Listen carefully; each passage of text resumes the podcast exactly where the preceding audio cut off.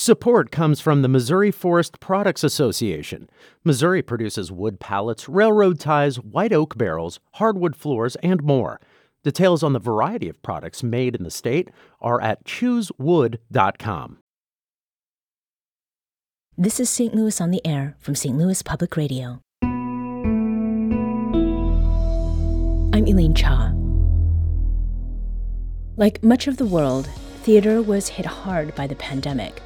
But things pretty much returned to normal in St. Louis's theater scene in 2022, and it's safe to say that last year, stage productions were completely back in full swing. While challenges other than pandemic restrictions remain, there's a great deal to celebrate about live theatrical stage performance. Here to talk with us about both, we have two members of the St. Louis Theater Circle, which every year honors the best in local professional theater. First, Michelle Kenyon, theater critic with Snoop's Theater Thoughts blog and KDHX Radio and James Lindhorst, theater critic with BroadwayWorld.com. Good afternoon, and thanks, Elaine. Okay, thanks to you both for being here. Now, before we get to some of the nominations and uh, stellar productions, let's talk about the big theater story in 2023, and that was the Repertory Theater of St. Louis's financial woes. Last fall, the Rep announced a fundraising goal of $2.5 million. They scaled back or canceled some productions. What is going on at the Rep, James? So, you know, the, the Rep has raised uh, about $2.1 million of their shortfall, about 80% of what they need, which is terrific. Um, their productions this year were absolutely fantastic. I, I, know that Michelle wants to speak to some of those. Um, and, and I think Danny has a, a, a really good handle on what's going on there.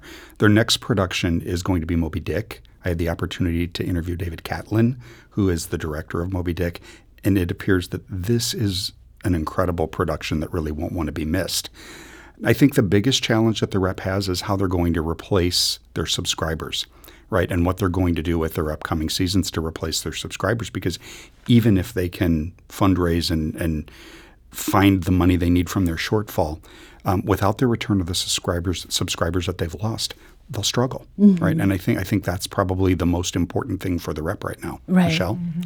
Well, I think that um, the subscriber model has been a little bit of an issue with a lot of theater companies throughout the country. There have been a lot that have had that have struggled and some that have closed, and a lot of people are revisiting the the model of sticking relying so heavily on the subscription model. So they might want to possibly revisit that and figure out how to how to sell more tickets individually mm-hmm. or yeah so, actor and Affton native John Goodman came in for a fundraiser in December for the rep, and we actually got to interview him for the show, and he was a delight.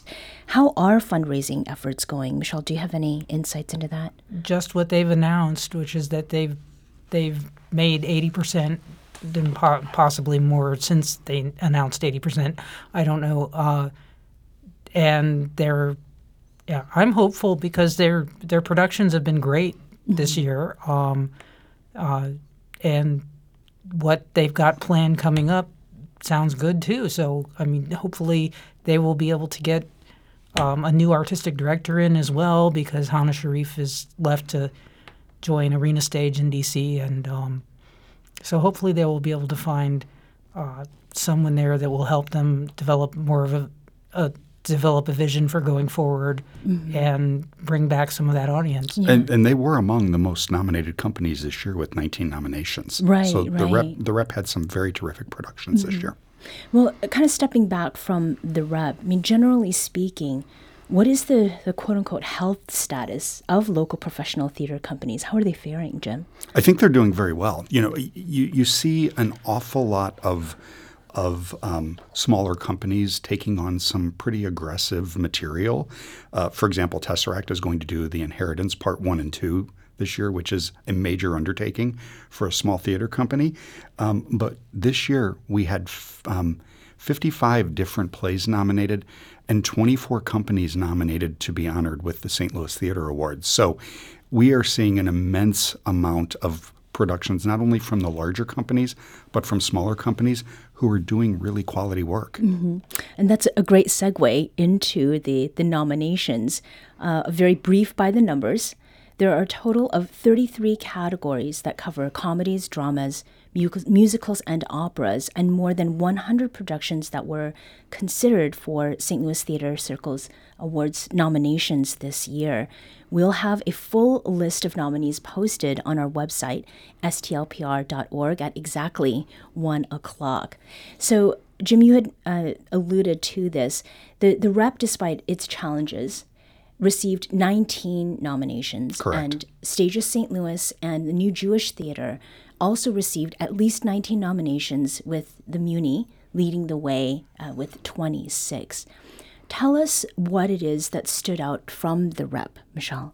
from the rep. Yeah. Um, I I liked um, uh, three three productions that stood out really strongly for me that- and spread out throughout the year. Um, Confederates early in the year, which was a, a very uh, well done drama that that um, also had some excellent technical aspects to it. Uh, the Murder on the Orient Express, which was an interesting take on an Agatha Christie tale that was turned into like a cin- cinematic thing on stage and a and a spectacular set. And the Lehman trilogy later in the season, um, well, at the beginning of the the latest season, but later in the year, that uh, had featured some incredible performances and an excellent set and technical values too. The the the rep always generally brings out all the stops with the technical aspects. Um, their their sets can be spectacular, and they they've been great this year. James, did anything different stand out to you? Oh, so you know, Stages always does a terrific season, but this year between um, their their two shows, Clue and Million Dollar Quartet, were absolutely spectacular, and Aida actually got some love with the nominations as well. Yeah. Um, but one of the things I think is really really impressive is is Rebekah Scallet's work over at the New Jewish Theater. This is a small theater company, right? A much smaller black box type theater, um, where she achieved 24 nominations this year. And one of my favorite productions of the year um, was their production of Into the Woods, a completely immersive, visceral production where the actors were looking you right in the eye in a small in the round theater space and telling the story of the Brothers Grimm's fairy tales, right? Um, at least Sondheim's take on the Brothers Grimm fairy tale. And it was very reminiscent of the um, immersive in the round revival of Into the Wood, or not Into the Woods, excuse me, of uh, Once on This Island that they did at the Circle and the Square on Broadway. Um, really a spectacular take on that show. But for me, the production of the year was Clue. And So- both Into the Woods and Clue are nomin- uh, tied with 11 nominations each. So, what made Clue so killer? So, so, and I actually called it killer fun in my review. So it's funny that you ask it that way. Um, so Clue was well acted. It was an incredible story. Their uh, their direction was unbelievable. The physical comedy was absolutely hilarious.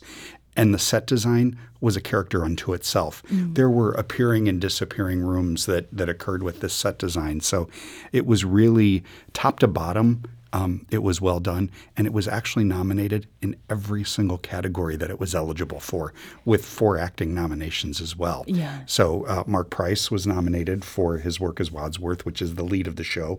Zoe Vonderhaar as Mrs. Peacock, uh, Diana DeGarmo as Miss Scarlet, um, and Charlie Franklin as Mr. Green were all honored with nominations. Let's uh, up the drama a little bit by sharing some of the nominations that will be posted today uh, at 1 p.m.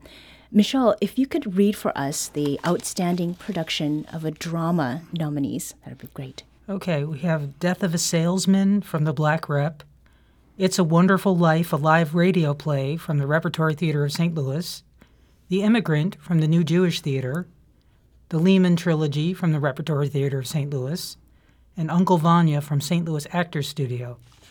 And that was for outstanding production of Production a drama. Production of a drama, yes. And Jim, please do the honors for outstanding production of a comedy. Sure, I'd be happy to. So, the Repertory Theater St. Louis take on Agatha Christie's Murder on the Orient Express.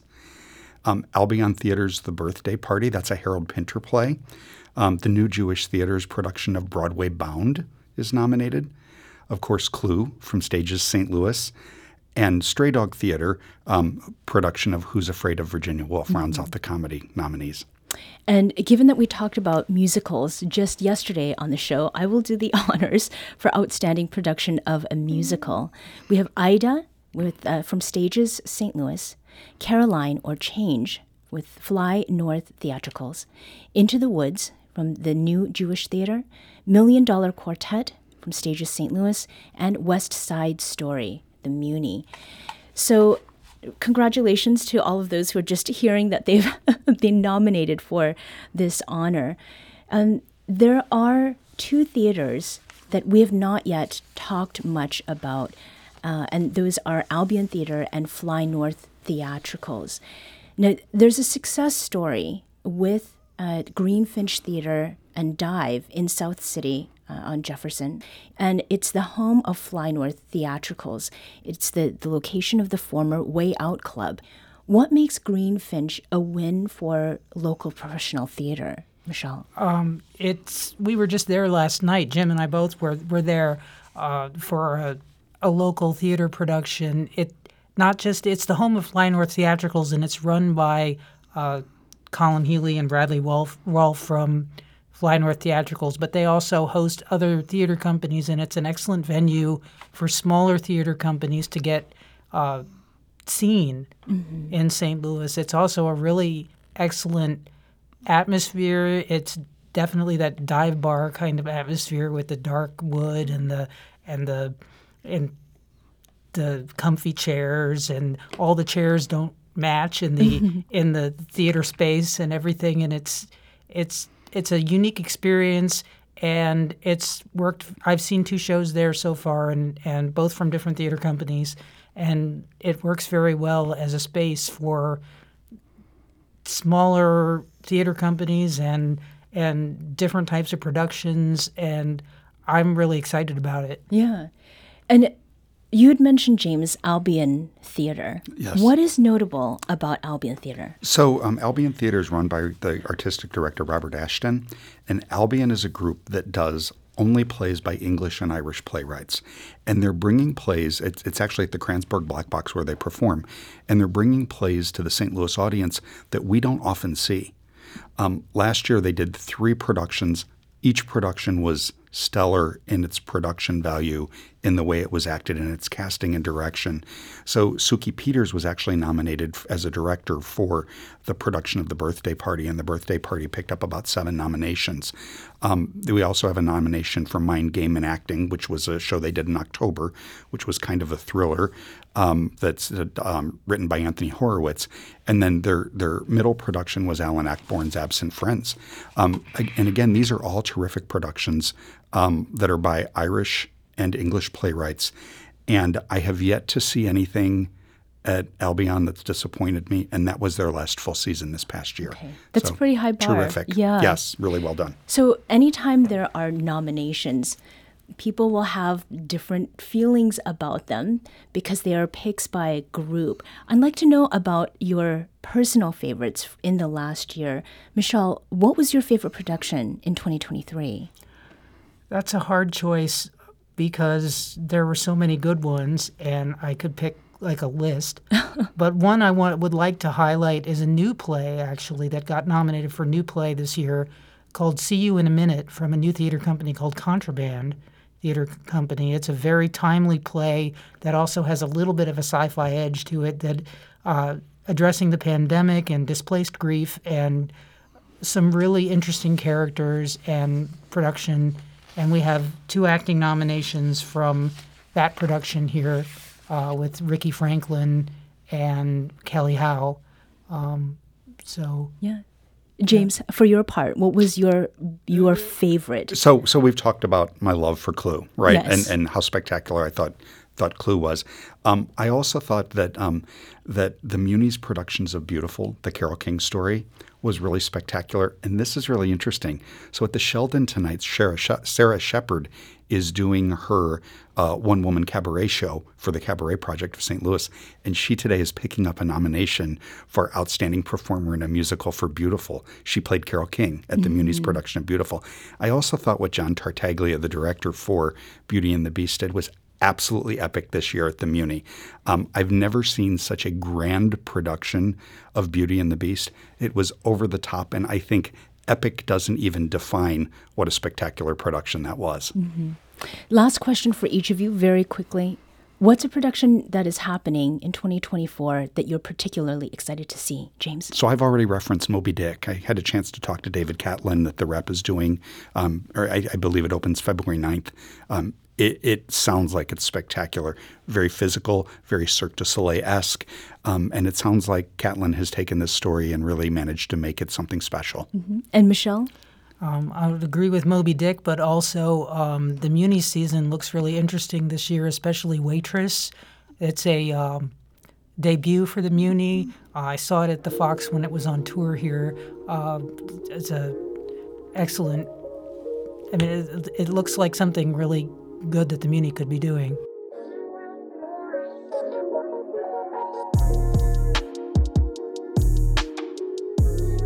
Today's episode was produced by our executive producer, Alex Heuer. Audio engineering and podcast design by Aaron Doerr. St. Louis on the Air is a production of St. Louis Public Radio. Understanding starts here. St. Louis on the Air proudly supports local artists by using music from Life Creative Group. Do you find yourself regularly listening to episodes of St. Louis on the Air? Suggest us to a friend you think might enjoy our conversations. And leave us a review and rating on Apple Podcasts on the App Store. It's the simplest way to help people discover our show. Thanks. St. Louis Public Radio is a member supported service of the University of Missouri St. Louis.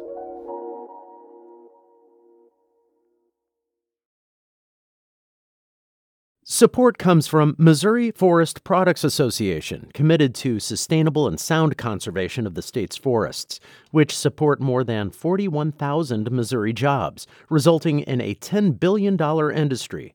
ChooseWood.com.